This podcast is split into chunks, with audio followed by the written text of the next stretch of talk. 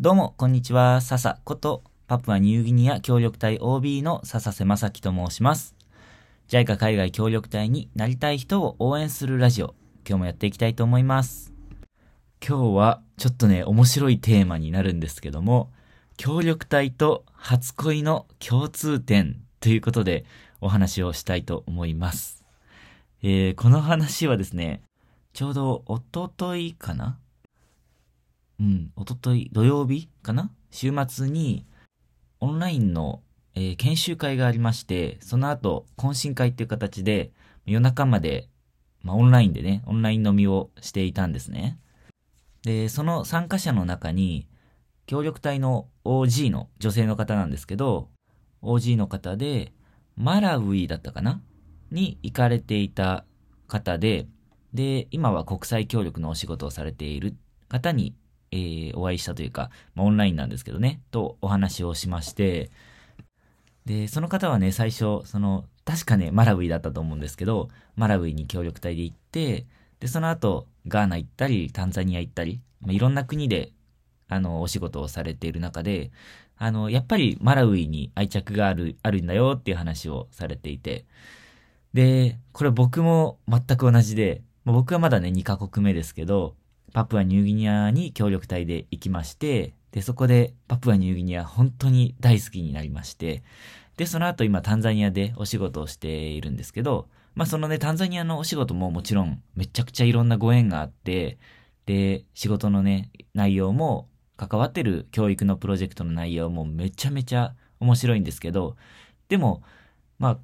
数年後かなあるところで区切りがついたら、次はまたパプアニューギニアに戻って、で自分でプロジェクトを立ち上げたいなっていう目標があるんですね。そのぐらい僕は、まあ、タンザニアも好きなんですけど、パプアニューギニアが好きっていう、そんな強い思いがあるんですよ。で、これね、あの、そのマラウイの方がおっしゃってたのと同じように、あの、愛着なんですよね。なんか、なんとなくパプアが好きで忘れられないっていう。で僕の中ではね、ちょっとモヤモヤした、うんと、うまく説明できないことだったんですけど、その方は、あの、あることを例に出して説明をして、すごくそれが僕の中に腑に落ちたんですよね。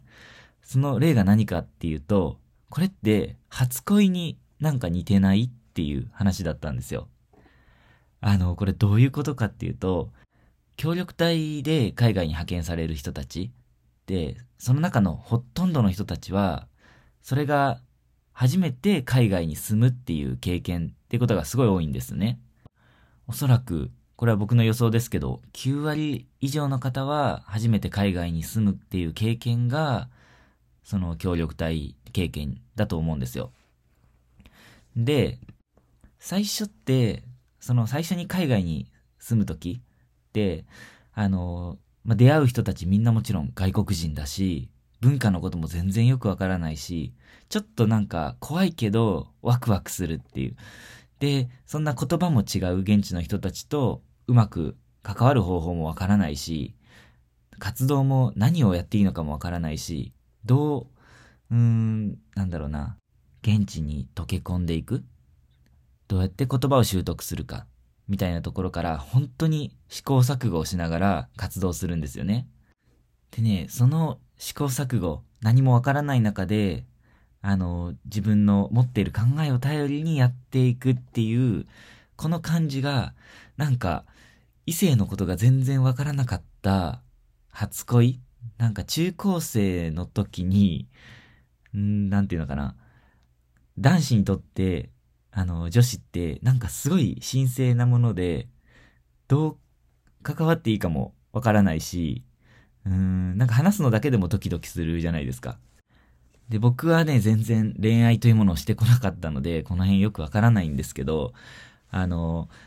だんだんいろんな人とお付き合いをする中で、その女性というか異性の、異性との、異性との関わり方とか、どうすれば相手が喜ぶかなっていうのが分かってきたり、うんと、異性も同じ自分と同じ人間なんだな、みたいなところが、なんとなく分かってくると思うんですよね。なんかその過程と、その協力隊の試行錯誤って、ちょっと似ている部分があって、ちょっとどころじゃないかもしれないですね。かなり似てる部分がある気がするんですよね。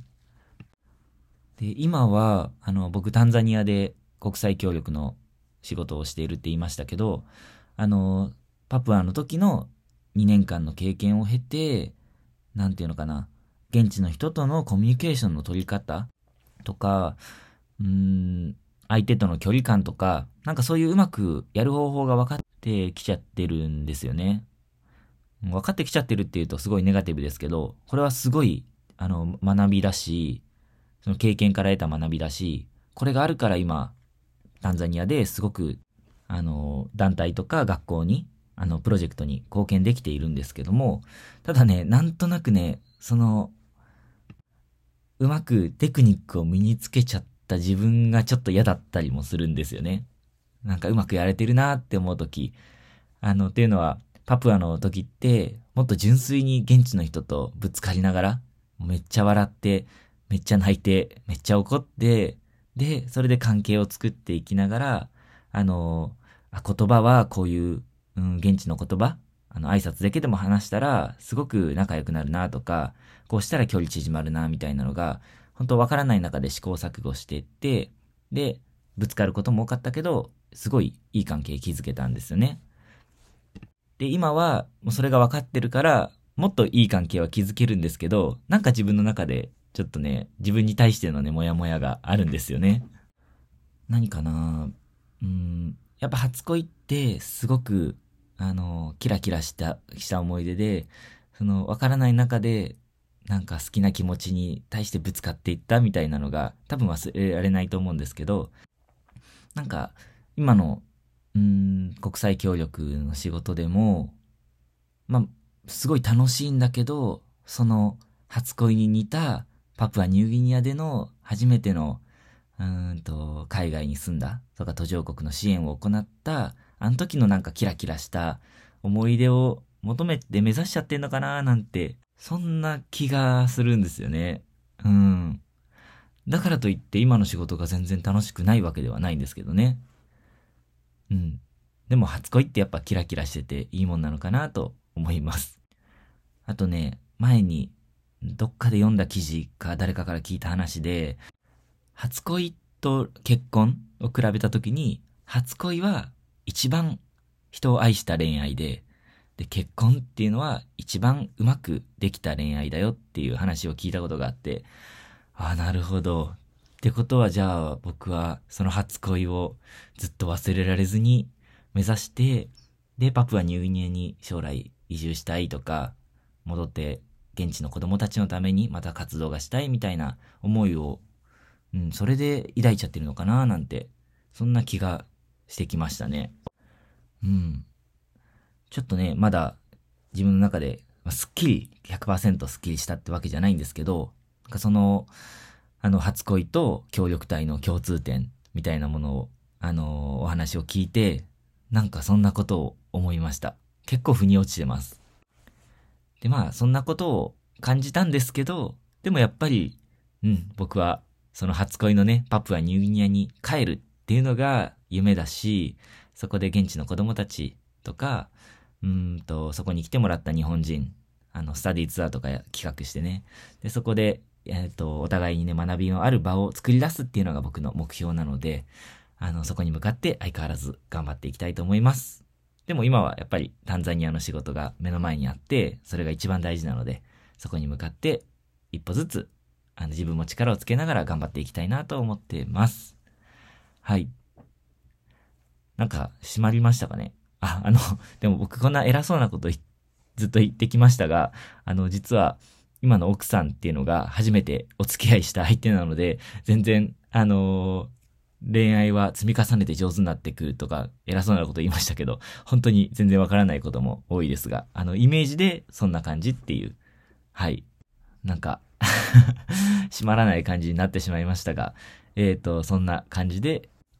終わらせていただきたいと思います。今日は、協力隊と初恋の共通点というテーマでお話をさせていただきました。そんな、えー、素敵な初恋のような体験ができる JICA 海外協力隊、青年海外協力隊にぜひ皆さんも参加を考えてみてはいかがでしょうかはい。しまったかな？これで。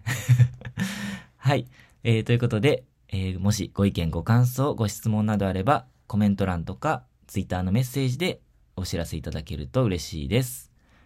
えっ、と、あと、もしできれば、ツイッターのフォローとか、チャンネルのフォロー、そして SNS でのシェアなんかも大歓迎です。よろしくお願いします。ということで、最後まで聞いてくれて今日も本当にありがとうございました。また次回のラジオでお会いしましょう。またねー。